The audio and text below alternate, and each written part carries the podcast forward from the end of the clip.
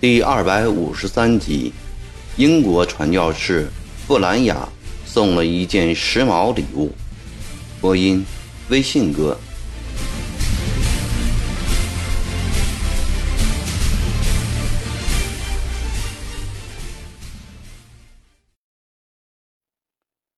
魏晋号一路顺风到了上海，下船后，曾国藩一行在杨国栋等人的带领下，避开上海官场的应酬，径直来到了高昌庙江南机器制造总局。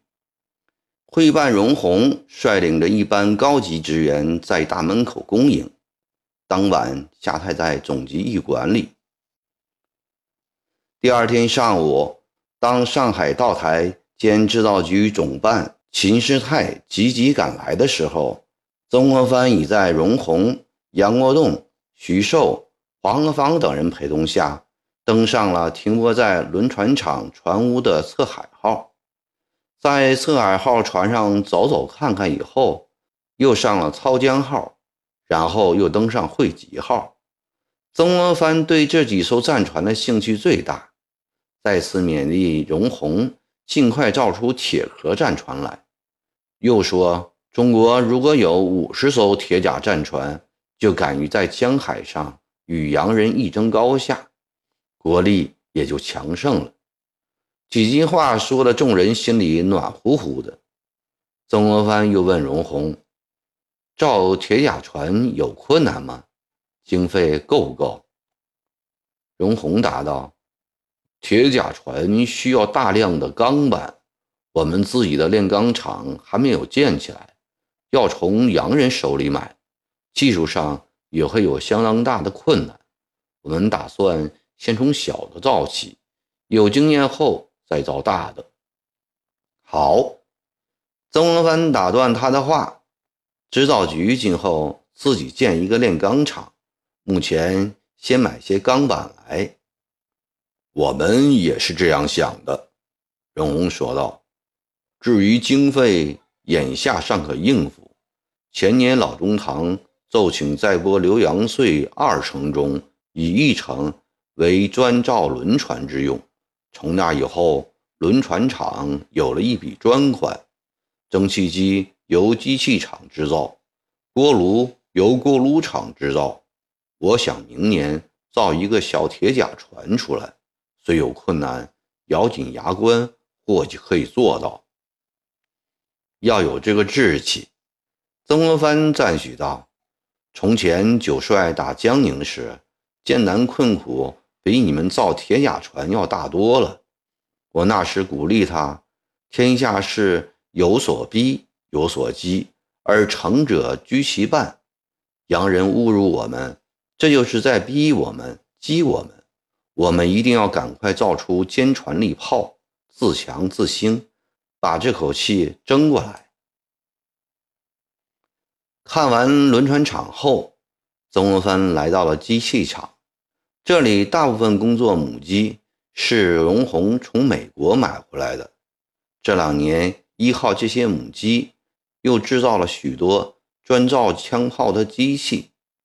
荣鸿兴致勃勃地指着各种机器，向曾国藩一一介绍，又如数家珍地向他禀报，5年来机器厂制造了车床38台，铣床7台，钻床5台，锯床1台，抽水机3台，滚炮弹机1台，绞螺丝机1台，气炉5台，搬药机1台，碾药机1台。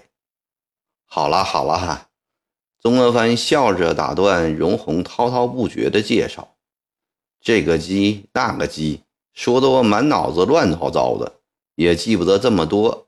你干脆写个帖子，把这些年来江南机械制造局做的哪些事一一写明，交给惠普。从机器厂出来后，荣鸿把曾国藩一行带进了枪炮装配厂。从各个分厂里造出的枪炮零部件在这里装配成型。看到这里堆积了数千支洋枪、数十座铁炮和3万颗炮弹时，曾国藩大为兴奋。他一会儿摸摸炮筒，一会儿又拿起一支洋枪。这几年造了多少枪炮啊？曾国藩问身边的荣宏。一共造了6400多支枪，78座炮，30万颗炮弹。成绩不小啊，淳朴啊！曾国藩禁不住大声赞扬了起来。都供应了哪些军队？枪支南运江都标亲兵营、苏府标护军营、吴淞外海水师、长江水师、北运神机营、山海关行营等等。炮供应各炮台所需，如江阴、象山、焦山、都天庙、吴淞、下关、威海卫等地。还有一个重要的去处，老中堂猜猜。荣宏说得高兴了起来，仿佛如小时候得了一次意外的好处，喜得要母亲和他共享愉快一样，居然叫曾国藩来猜谜了。曾国藩也让他说得很兴奋，随口答道：“我猜不出啊。”老中堂，我告诉你，呵呵呵。荣宏咧开大嘴笑道：“威靖汇集两艘船上的48门大炮，全是毕居所造的。”不错不错啊！曾国藩连声赞道。再造出几十门好炮来，把操江、侧海两船上的炮也全部换成贵居的。到时我去请恭王、文大人他们南下上海来检阅，看看从船到炮都是我们中国造的战舰。那太好了，明年就可以改装。荣宏激动地说。淳朴停了一会儿，曾国藩语重心长地说：“中国有座古长城是用砖石建造的，历史上它起着抵御外来侵犯的重大作用。现在砖石长城已不起作用了，需要建一座新的长城，它要靠枪炮战船来建造。江南机械局便是建造这座长城的总工厂。淳朴，你想想看，你身上的担子有多重啊？”“是的，老中堂说的对啊。未来中国的长城要靠枪炮战船来建造，卑职能为国家造船制炮无比自豪，无比光荣。卑职一定尽职尽忠，绝不辜负太后、皇上和老中堂的重托。”曾国藩满意的点了点头。突然看见窗外匆匆走过一位闭眼金发的外国人，于是问荣宏：“机械局里雇了几个洋将吗？”“目前负责技术指导的有8位洋将，为头的是美国人科尔和史蒂文生。科尔就是原来奇迹铁厂的老板吗？”曾国藩问道。“正是。”荣宏答道。“当年买下科尔的铁厂，共用去了6万两银子，其中4万两是海关通事唐国华出的，他借此报效赎罪，另外2万两由海关道筹借。”曾国藩感叹地说：“买下这个铁厂，并将局址由虹口移到了高昌庙，这的确是机械局兴旺发达的一个转折点，这是少权为今日中国所立的一大功劳。除开高昌庙外，还买下了陈家巷、龙华2处地皮。李中堂说，今后还要建炼钢厂，建大仓库，要地方。少权是个当家办事的人，他想得很远。对于李鸿章任江都期间给予江南机器局的强力有力支持，无论是从个人私情还是从国家利益上，曾国藩对他都是感激的，也由此看出了他远远高于一般将吏的实践和才干。机器厂、造船厂、锅炉厂、翻译馆都是在李中堂手里建成的，共花去了60万两银子，有一半是李中堂从军费里开支，故有人说李中堂今后会把机器局变为淮军的军工厂，否则他也不会下这么大的本钱。容闳对李鸿章的敢作敢为一向是佩服，但对他敛聚财富、任用私人一套又很反感。而对眼前这位年高德勋的老中堂，他则是钦佩得五体投地。在容闳的眼里，曾国藩是一座巍巍昆仑，独立于这个时代，其他任何人都不能和他比拟。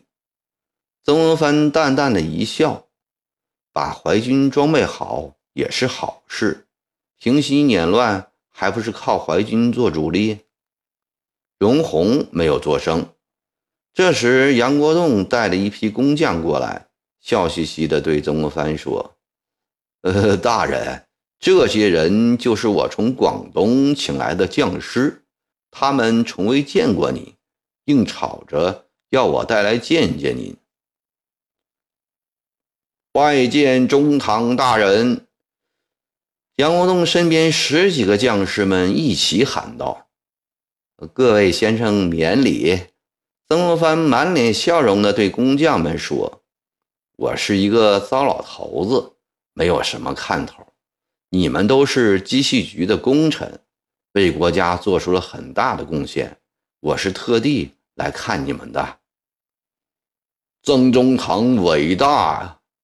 一个在香港多年的中年匠师翘起了大拇指，模仿洋人的口气称赞。更多的将士在曾国藩面前都显得又激动又局促，感到手足无处放。一个黑发蓝眼白皮肤的青年将士大胆地冲了出来，伸出双手握起曾国藩的手，唬得赵烈文、吴汝文以及一旁的戈神哈忙围了过来。曾国藩毫不介意地以青年将士拉起的手和蔼地问，你是中国人还是外国人呢？青年将士的脸唰地红了起来，不好意思地说，我父亲是广东人，母亲是英国人。怪不得你的眼睛是蓝色的呀，曾国藩快活地说道。杨国栋走了过来说，大人，他前年才回国，在英国生活10多年了，养成了洋人的习气，见人就拉手，请大人原谅他不懂礼仪。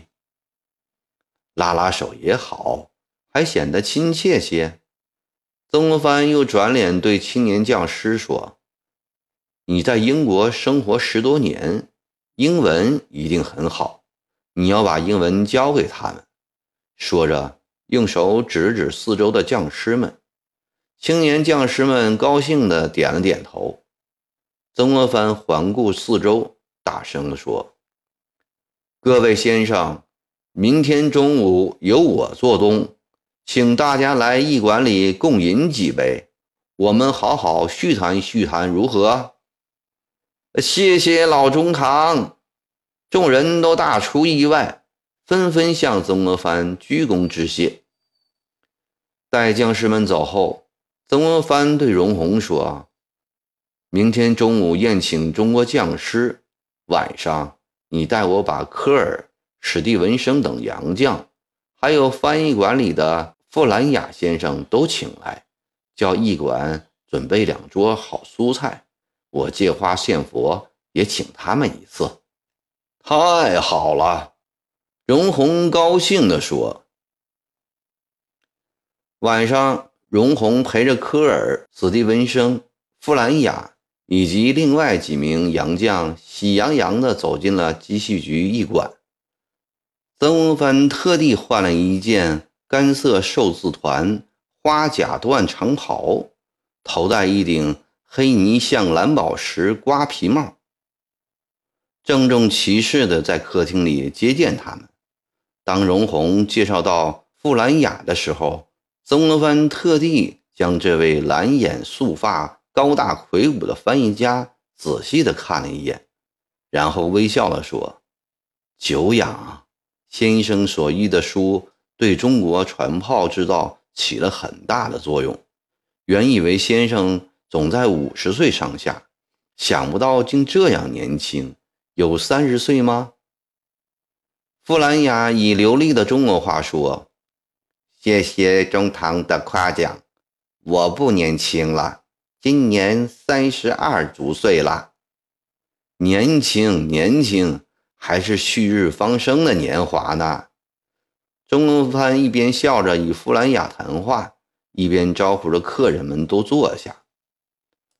四议献茶完毕，曾国藩端起了茶杯，对客人们说：“这是鄙人家乡的洞庭君山毛尖，各位请尝尝。”说罢自己先喝了一小口，众人都轻轻地端着茶托，学中国士大夫的样子，将碗盖略微移开一点点，右手捂着盖子，浅浅地抿了一口，然后将茶碗连托一起轻轻放回了原处，异口同声地赞扬：“好！”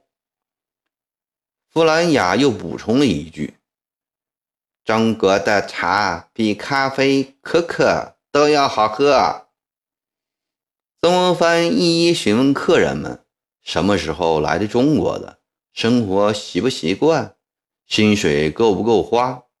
这些洋人的中国话大半都说得不流畅，有的只简单答了几个字，有的是用英语回答，再由荣宏翻译过来。只有傅兰雅可以应答如流，他于是代表众人说：“老中堂能于万几之暇来江南制造局视察，并特为接见在局任职的外局将士，个人都感到中国政府的关怀。机械局对我们很照顾，建有专门公馆，薪水在中国将士的10倍以上，生活也还习惯。